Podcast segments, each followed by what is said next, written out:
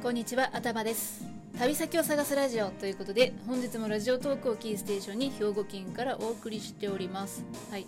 素敵な旅先見つけたら皆様に共有しようということで、ゆるっとやらせていただいておりますけれども、今日はですね、以前、岐阜県の三井寺を紹介した時に知った円空仏というね僧侶の円空さんが制作した仏像のお話っていうのね、まあ、それをした回があったんですけれどもその時にいただいたお便りで木敷仏っていうのも人気ですよっていうふうに教えていただいたんですね。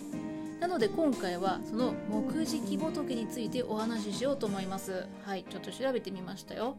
そしてお便りをくださった方がその木敷仏を拝観された場所でもある新潟県の小栗山木敷観音堂という場所も合わせてご紹介したいと思います。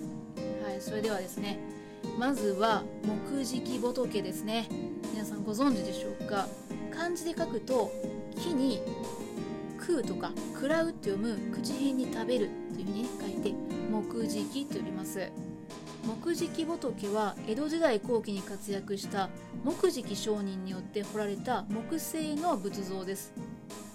木敷商人は全国を旅しながら未勝仏と呼ばれる木造の仏像仏様をですね彫り続けたお坊さんなんですけれどもえ生きた年代というのが1718年から1810年で現在の山梨県に生まれて出家をしたのが22歳でした。そしてですね45歳の時に木敷会っていう修行を受けています。はい。木敷会どんな修行かと言いますとですね五穀を断ち火を通したものを取らず山菜や木の実を食べて生活する。というものだそうです。はい。生の山菜などのみで、えー生きていくということのようですね。でまあ、なんというということですけれどもまあ木敷商人という呼び名はこの修行から来ているということのようですね。その後木敷商人は56歳で日本を巡る修行の旅に出ました。56歳ですね。して93歳でその生涯を閉じられましたね。はい93歳というと大往生じゃないでしょうか。そしてその間に各地に多くの仏像を残しました。木敷仏の特徴としてはふくよかな頬団子花山なりに曲がる太い眉大きく弧を描く目深い笑みをたたえている口元などですね。これが他の仏像彫刻には見られない特徴ということだそうです。特にですね80歳以降に彫られた像の顔には微笑みが見られるようになって90歳になる頃にはさらに技に磨きがかかって後に未勝仏と呼ばれる数多くの傑作が残されました。そしてそんな木敷仏がよく比較されるのが以前この番組でも収録している円空仏なんですね。円空物を制作した円空さんはこの木敷さんと同じように日本各地に仏像を残した湯行僧なんですけれども木敷さんよりは1世紀ほど前の時代に生きていた方ですね。で比べるものではないとは思うんですけれどもこのそれぞれの仏像の違いを挙げるとすると円空仏は荒削りで野生的な作風で木敷仏は微笑を浮かべた温和なものが多いというのが特徴だそうです。はいまあということでね見たら違いは一目瞭然かなというふうに私は思いました。ちなみに木敷さんが円空仏と出会ったことによって仏像を作る活動を開始したとする日本の民族学者の五来茂さんと言われる方とね説があるそうですよ。はい。事実はどうなんでしょうかね。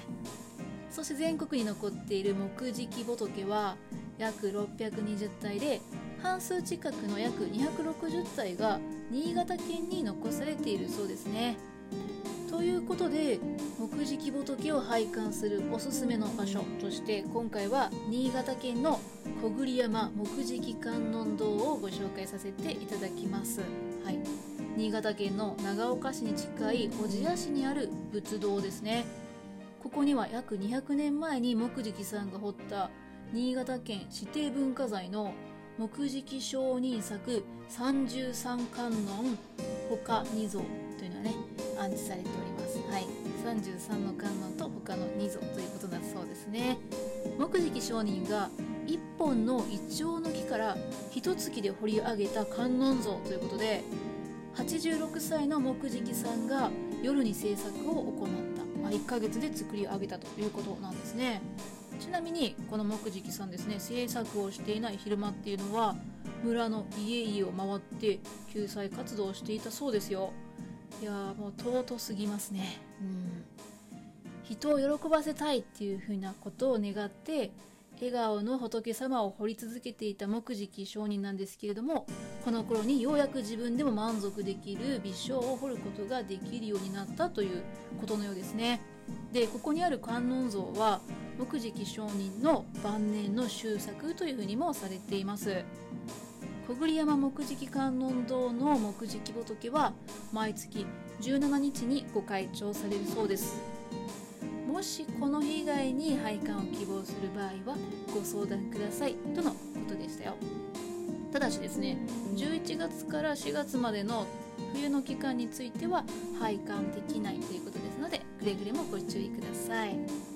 はいということでですね仏像というのも調べれば調べるほど奥が深いなぁなんというふうに思っております。ね他にもどうなんでしょう？特徴のある有名な方が彫った仏像などあるんでしょうかね。また機会があったら調べてみたいと思います。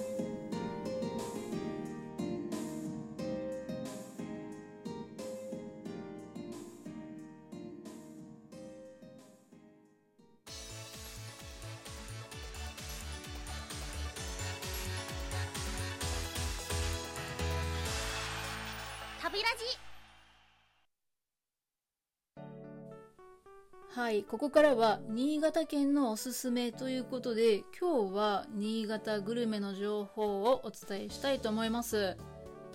今回は木敷仏の情報をくださったリスナーさんのおすすめのお店そして私頭がですね一押ししている新潟のお土産を紹介しようと思いますよ。でまずは新潟県長岡市寺泊にある海風亭寺泊日本海さんですね。寺泊っていうのは魚市場のある港町のようで海風亭寺泊日本海さんはですね施設としては旅館なんですけれどもいけすのあるレストランがあって一般の人も食事ができるお店なんですね。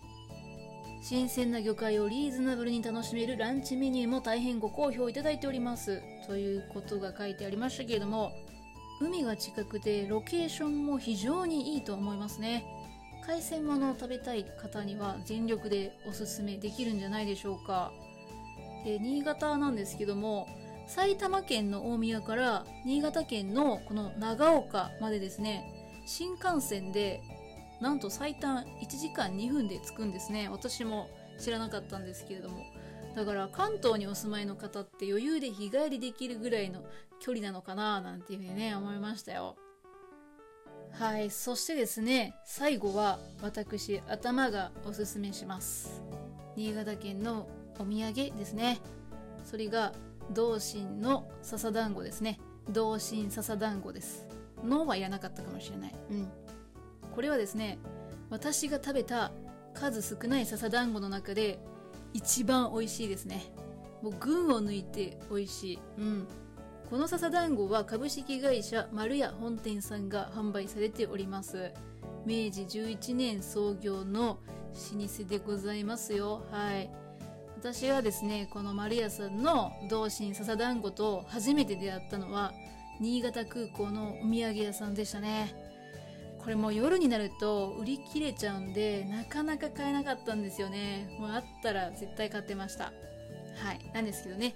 あの新潟に行かなくてでもですね丸屋さんオンラインショップがありますよ、まあ、これ朗報ですね。お取り寄せできますね。笹団子がねお好きな方には一度食べていただきたいななんていうふうに思いますよ。はい。ということで今日は新潟県のあれやこれやをお話ご紹介してきましたけれども何か興味をお持ちいただけた情報はありましたでしょうか？旅先を探すラジオでは皆様からのお便りもお待ちしております。